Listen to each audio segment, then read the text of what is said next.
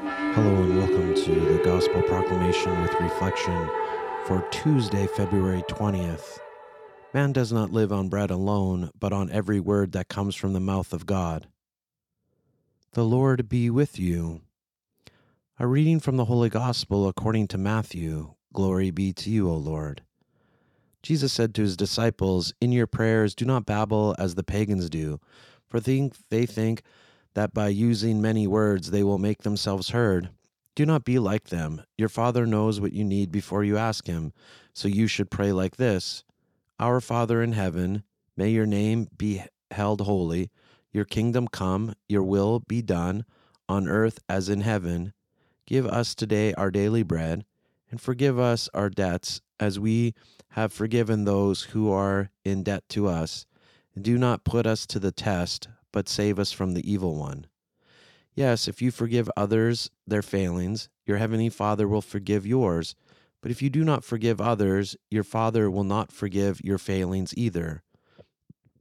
The Gospel of the Lord. Praise to you, Lord Jesus Christ.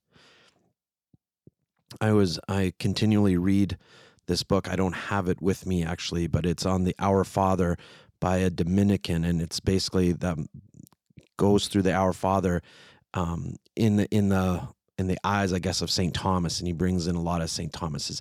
His last name's Murray, actually, Father Murray. He's a Dominican. And one of the things that I find very interesting is that one of the things that he said about St. Thomas, St. Thomas said, and it wasn't in the Summa, it was in his commentary of St. Paul. And he states that you cannot pray the Our Father without being distracted. And Father Murray is saying that to interpret that, what what St. Thomas is saying is that you know don't be discouraged by um, distractions. Don't be discouraged. Even the most important prayer that is given to us by Christ Himself. Do not be discouraged or um, don't you know be too hard on yourself if you do become distracted because we all become distracted here here the great mystic of saint thomas aquinas is saying that even you know basically he's saying, Even I get distracted in the Our Father. And I think this gives us a lot of hope in our own prayer life. I think that prayer life generally is about doing it and about sometimes doing it imperfectly. And that's why Jesus gives us this Our Father in order to say, like, if you don't know how to pray or anything else, this is the perfect prayer. This is what you need to um, focus on. It's interesting is when I was in Kindersley, I um, there was a service that I led for a gentleman who was in a group home um, that was uh, found out after his passing that he actually grew up Catholic and so like this, and so they wanted a Catholic service, so they asked me to do it, and um, and you know we prayed the Our Father at the service itself, and then at the interment, at the burial, we we prayed the Our Father, and I had this really interesting email from a lady there who worked at the group home and like this, worked there, and um, a very devout Protestant. And she said to me, that's the most times she's ever prayed um, the Our Father that she could remember, like in a church setting. And I thought to myself, what a what a sadness there. You know, as Catholics, I think that we sometimes are just used to the the piety that the church gives us. And part of that is is praying the our father quite a bit. You know we pray the our father when we pray the rosary. For me with the liturgy the hours you know we pray the our father quite a bit. At mass you know we pray the our father.